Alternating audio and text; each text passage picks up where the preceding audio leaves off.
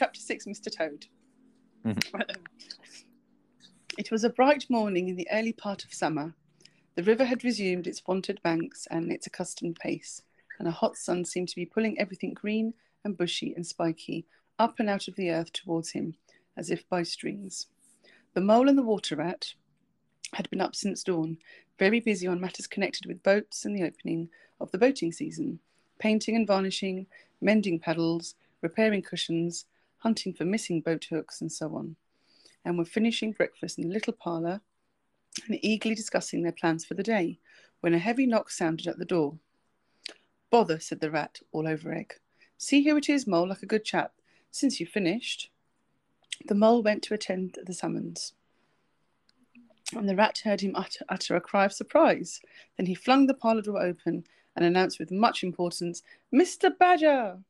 This was a wonderful thing indeed, that the badger should pay a formal call on them, or indeed on anybody. He generally had to be caught if he wanted him badly, and he slipped quietly along the hedgerow of an early morning or late evening, or else hunted up in his own house in the middle of the wood, which was a serious undertaking. The badger strode heavily into the room and stood looking at the two animals with an expression of seriousness. The rat let his egg spoon fall on the tablecloth and sat open-mouthed. "The hour has come," said the badger at last with great solemnity. "What hour?" asked the rat uneasily, glancing at the clock on the mantelpiece. "Whose hour, you should rather say," replied the badger. "Why, Toad's hour. The hour of Toad. I said I would take him in hand as soon as the winter was well over, and I'm going to take him in hand today." "Toad's hour, of course," cried the mole delight- delightedly. "Hurrah! I remember now. We'll teach him to be a sensible toad." "This very morning," continued the badger, taking an armchair, "as I learnt last night from a trustworthy source, another new and exceptionally powerful motor car will arrive at Toad Hall on approval or return.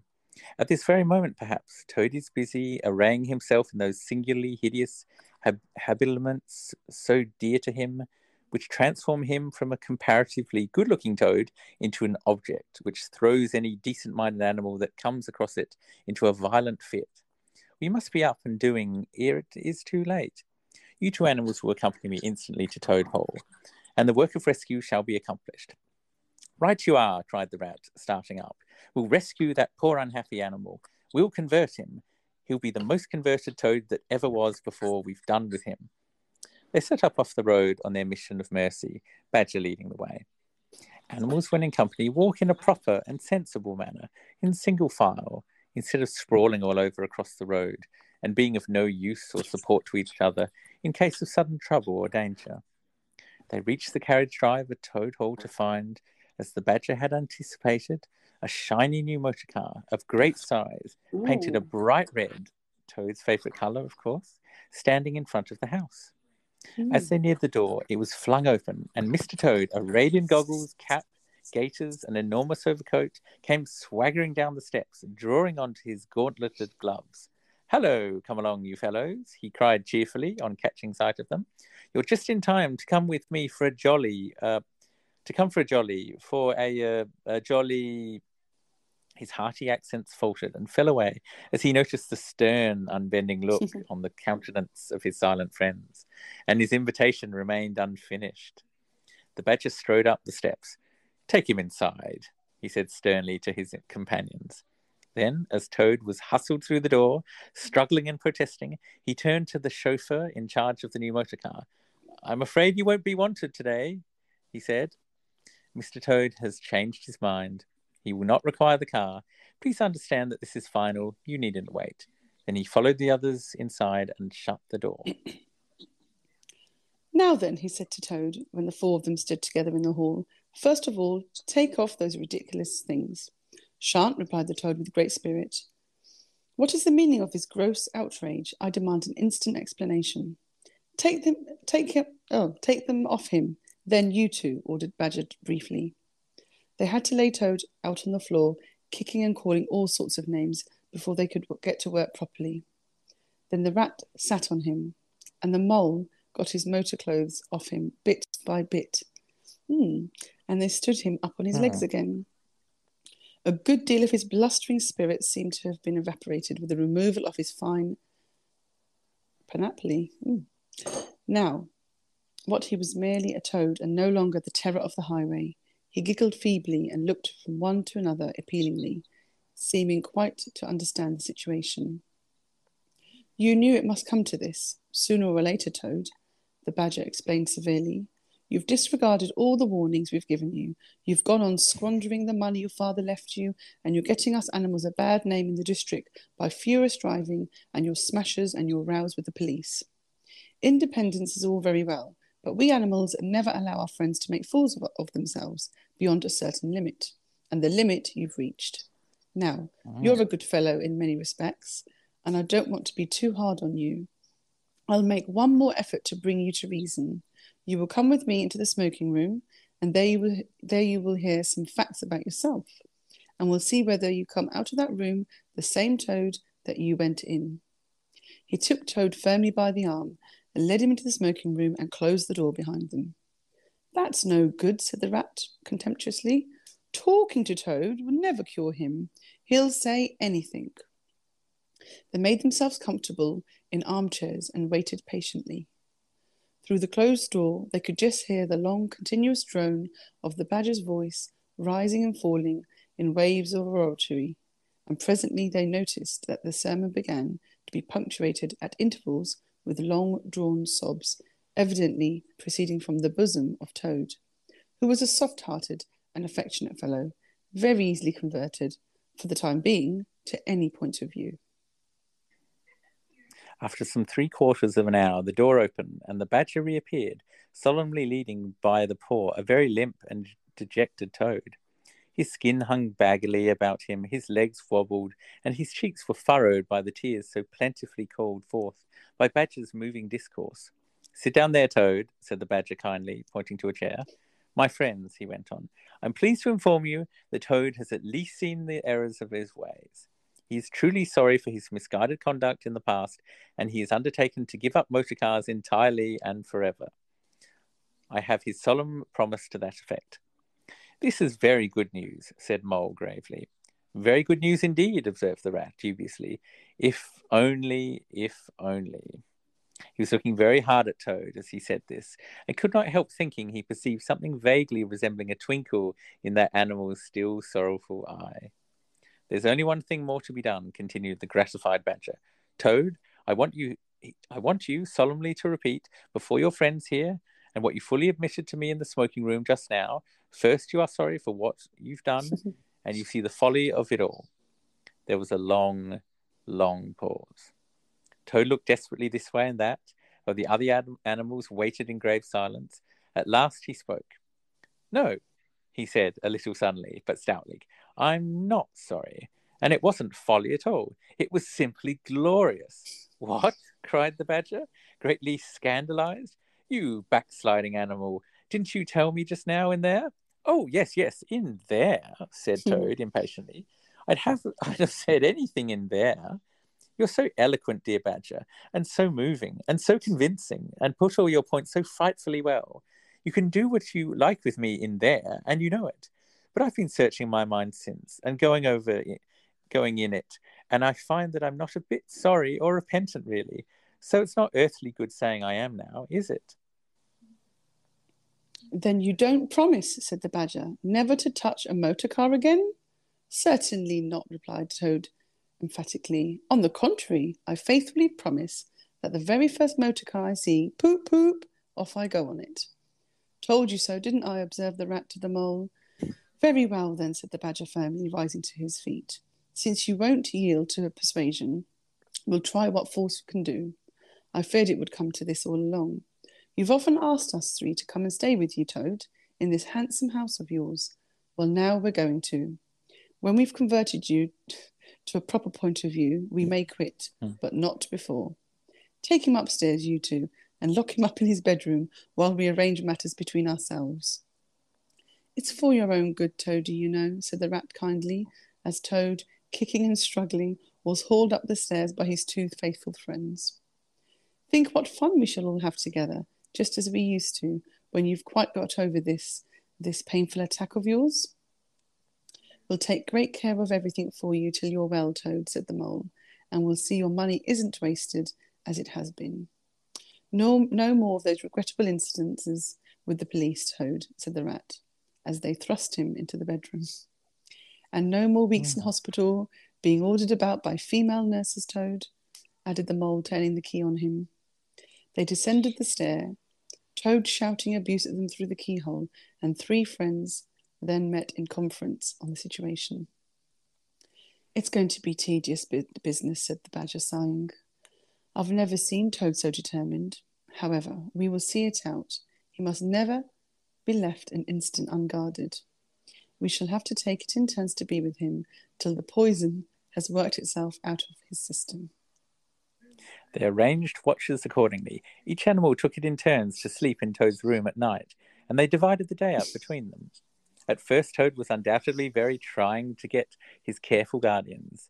When his violent parox- paroxysms, paroxysms hmm, possessed him, he would arrange bedroom chairs in rude resemblance of a motor car and would crouch on foremost of them, bent forward and staring fixedly ahead, making uncouth and ghastly noises, till the climax was reached, when, turning a complete somersault, he would lie prostrate amid the ruins of the chairs, apparently completely satisfied for the moment. As time passed, however, these painful seizures grew gradually less frequent, and his friends strove to divert his mind into fresh channels. But his interest in other matters did not seem to revive, and he grew apparently languid and depressed. Oh. One fine morning, the rat, whose turn it was to go on duty, went upstairs to relieve Badger, whom he found fidgeting to be off and stretch his legs in a long ramble round his wood and down his earths and burrows. Toad's still in bed, he told Rat outside the door. Can't get much out of him except... Oh, leave him alone. He wants nothing. Perhaps he'll be better presently. It may pass off in time. Don't be unduly ac- anxious, and so on. Now you look out, Rat. When Toad's quiet and submissive and playing at being the hero of a Sunday school prize, then he'll be at his artfulness. There's sure to be something up. I know him. Well, now, I must be off. How are you today, old chap? Inquired the rat cheerfully as he approached Cho- Toad's bedside. He had to wait some minutes for an answer. At last a feeble voice replied, Oh, thank you so much, dear Ratty. So good of you to inquire. But first tell me, how are you yourself and the excellent mole? Oh, we are all right, replied the rat. Mole added incautiously, Is Is going out for a run round with Badger. They'll be out till luncheon time, so you and I can spend a pleasant morning together, and I'll do my best to amuse you. Now jump up, there's a good fellow, and don't lie moping there on a fine morning like this. Dear kind rat, murmured Toad, how little you realise my condition, and how very far I am from jumping up now, if ever. But do not trouble about me. I hate being a burden to my friends, and I do not expect to be one much longer. Indeed, I almost hope not. Well, I hope not too, said the rat heartily. You've been a fine bother to us all this time, and I'm glad to hear it's going to stop. And in weather like this, and the boating season just beginning, it's too bad for you, Toad. It isn't the trouble we mind, but you're making us miss an awful lot. I'm afraid it is the trouble you mind, though, replied the Toad languidly. I can quite understand it. It's natural enough. You're tired of bothering about me. I mustn't ask you to do anything further. I'm a nuisance, I know. You are indeed, said the rat, but I tell you, I'd take any trouble on earth for you, if only you'd be a sensible animal. If I thought that, Ratty, murmured Toad, more feebly than ever, then I would beg you, for the last time probably, to step round to the village as quickly as possible, even now it may be too late, and fetch the doctor. But don't bother, it's only a trouble, and perhaps we may as well let things take their course. Why? Mm. What do you want a doctor for? Inquired the rat, coming closer and examining him. He certainly lay still and flat, and his voice was weaker, and his manner much changed. Surely you've noticed of late, murmured the Toad, but no, why should you? Noticing things is only a trouble. Tomorrow, indeed, you may be saying to yourself, Oh, if only I had noticed sooner, if only I had done something. But no, it's a trouble. Never mind, forget I asked. Look here, old man, said the rat, beginning to get rather alarmed. Of course I'll fetch a doctor to you, if you really think you want him. But you can hardly be bad enough for that yet. Let's talk about something else. I fear, dear friend, said Toad with a sad smile, that talk can do little in a case like this, or doctors either for that matter. Still, one must grasp at the slightest straw. And by the way, while you are about it, I hate to give you additional trouble, but I happen to remember that you will pass the door. Would you mind at the same time asking the lawyer to step up? It would be an inconvenience to me, and there are moments, perhaps, I should say, where there is a moment when one must face disagreeable tasks at whatever cost to exhausted nature. A lawyer? Oh, he must be really bad, the affrighted rat said to himself as he hurried from the room, not forgetting, however, to lock the door carefully behind him. Outside, he stopped to consider. The other two were far away, and he had no one to consult. Hmm, it's best to be on the safe side, he said on reflection. I've known Toad fancy himself frightfully bad before, without the slightest reason, but I've never heard him ask for a lawyer.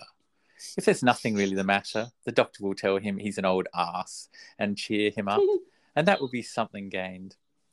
I'd better humour him and go. It won't take very long. So he ran off to the village on his errand of mercy. The Toad, who was hopped slightly out of bed as soon as he heard the key turned in the lock, watched him eagerly from the window till he disappear- disappeared down the carriage drive. Then, laughing heartily, he dressed as quickly as possible in the smartest suit he could lay on at the moment, filled his pockets with cash, which he took from a small drawer in the dressing table, and next, knotting the sheets from his bed together, Hmm. and tying one end of the improvised rope round the central mullion of the handsome Tudor window, which formed such a feature of his bedroom, he scrambled out, slid lightly to the ground, and, taking the opposite direction of Rat, marched off lightheartedly, whistling a merry tune. Uh, we have no idea what the whistle is, by the way, guys. Uh, it was a gloomy luncheon for Rat when the Badger and the Mole at length returned, and he had to face them at table with his pitiful and unconvincing story. The Badger's caustic, not to say brutal remarks may be imagined, and therefore passed over. But it was painful to the Rat that even the Mole, though he took his friend's side as far as possible, could not help saying, "You've been a bit of a duffer this time, Ratty. Toad, too, of all animals." He, he did it awfully well, said the crestfallen Rat. "He did you awfully well," rejoined the Badger hotly. "However, take, talking won't mend matters. He's got clear away for this time. That's for certain. And the worst of it is, he'll be so conceited with what he thinks is his cleverness that he may commit any folly. One comfort is we're free now and needn't waste any more of our precious time doing sentry go. But we'd better continue to sleep at Toad Hall for a while longer. Toad may be, may be brought back at any moment on a stretcher or between two policemen." Oh.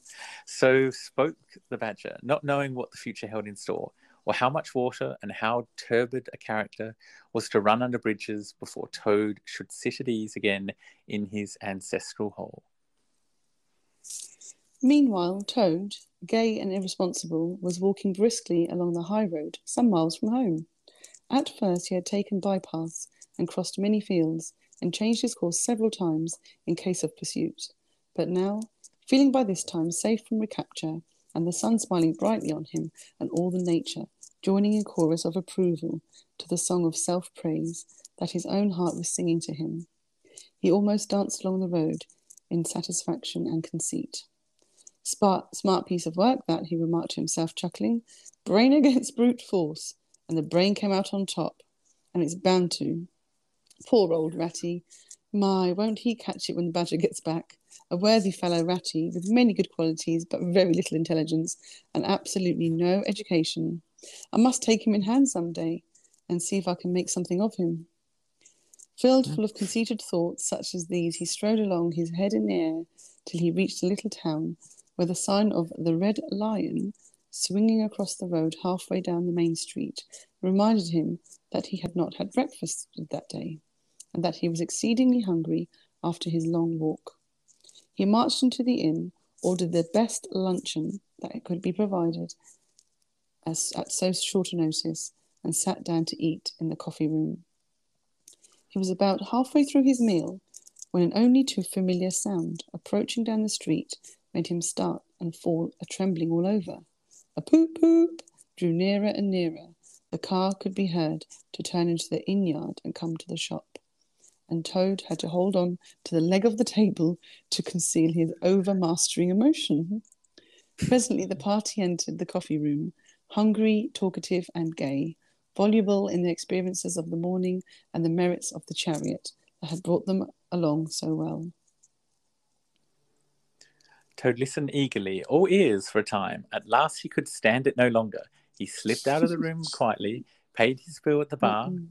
and as soon as he got, sauntered outside, round quietly to the inn yard. There cannot be any harm, he said to himself. In my only just looking at it, the car stood in the middle of the yard, quite unattended, the stable helps and other hangers-on being all at their dinner. Toad walked slowly round it, inspecting, criticising, musing deeply. I wonder, he said to himself presently, I wonder if this sort of car starts easily. Next moment, hardly knowing how it came about, he found himself hold of the handle and was turning it. As the familiar sound broke forth, the old passion seized on Toad and completely mastered him, body and soul. As if in a dream, he found himself somehow seated in the driver's seat. As if it was a dream, he pulled the lever and swung the car round the yard and out through the archway, and as if in a dream, all sense of right and wrong, all fear of obvious consequences seemed temporarily suspended. He increased his pace, and as the car devoured the street and leapt forth on the high road through the open country, he was only con- conscious that he was Toad once more, Toad at his best and highest, Toad the terror, the traffic queller, the lord of the lone trail, before all whom must give way or be smitten into nothingness and everlasting light. He chanted as he flew, and the car responded with sonorous drone. The miles were eaten up under him as he sped. He knew not whither, fulfilling his instincts, living his hour, reckless of what may come. To my mind, observed the chairman of the bench of magistrates cheerfully, much later, the only difficulty that presents itself in this otherwise very clear case, how we can possibly make it sufficiently hot for the incorrigible rogue and the hardened ruffian whom we see cowering in the dock before us. Let me see. He has been found guilty, on the clearest evidence, first, of stealing a, ma- a valuable motor car, secondly, of driving to the public danger, and thirdly, of gross impertinence to the rural police. Mister Clark, will you tell us, please, what is the very stiffest penalty we can, can impose for each of these offences? Without, of course, giving the prisoner the benefit of any doubt, because there isn't any. The clerk scratched his nose with his pen. Some people would consider, he observed, that stealing the motor car was the worst offence, and so it is. But cheeking the police undoubtedly carries the severest penalty, and so is ought. Supposing you were to say twelve months for the theft, which is mild, and three years for the furious driving, which is lenient, and fifteen years for the cheek, which was pretty bad sort of cheek, judging by what we've heard from the witness box. Even if you only believe one-tenth part of what you heard, and I never believe more myself, those figures, if added together correctly, tot up to nineteen years. First rate, said the chairman. So you'd better make it around twenty years, and be on the safe side, concluded the clerk. An excellent suggestion, said the chairman approvingly. Prisoner, pull yourself together and try and stand up straight. It's going to be twenty years for you this time. And mind, if you appear before us again upon any charge whatsoever, we will have to deal with you very seriously. Then the brutal minions of law fell upon the hapless Toad, loaded him with chains and dragged him from the courthouse, shrieking, praying, protesting, across the marketplace where the playful populace, always as severe upon detected crime as they are sympathetic and helpful, was one in... Um, when one is merely wanted, assailed him with jeers, carrots, and popular catchwords. Past hooting schoolchildren, their innocent faces lit up with the pleasure they ever derive from the sight of a gentleman in difficulties. Across the hollow-sounding drawbridge, below the spiky portcullis, under the frowning archway of the grim old castle, whose ancient towers soared high overhead, past guard rooms full of grinning soldiery off duty, past sentries who coughed in a horrid, sarcastic way. Because that is as much as a sentry on a post dare do not show his contempt and abhorrence of crime. oh, of time-worn wine. Oh. oh, no, no, no. no I don't no, no, finish. No, no, no, no, no. Okay. Um, up time-worn winding stairs, past men-at-arms in casket and corselet of steels, darting, threatening looks through the through the vizards, across courtyards, where mastiffs strained at their leash and pawed the air to get at him, past ancient warders, their halberds leant against the wall, dozing over a pasty and a flagon of brown, brown ale, on and on, past the rack chamber and the thumbscrew room, mm, ouch, past the turning that led to the private scaffold, till they reached the door of the grimmiest, grimest dungeon that lay in the heart of the innermost keep. There at last they paused, where an ancient jailer sat fingering a bunch of mighty keys. "Odds bodkins," said the sergeant of police, taking off his helmet and wiping his forehead. "Rouse thee, old loon, and take over from us this vile toad, a criminal of deepest guilt and matchless artfulness and resource. Watch and ward him with all thy skill, and mark thee well, greybeard, should aught untoward befall, thy old head shall answer for his, and a murrain on both of them." The jailer nodded, nodded grimly, laying his withered hand on the shoulder of the miserable toad. The rusty key creaked in the lock, the great door clanged behind them, and Toad was a helpless prisoner in the remotest dungeon of the best guarded keep of the stoutest castle in all the length and breadth of merry England.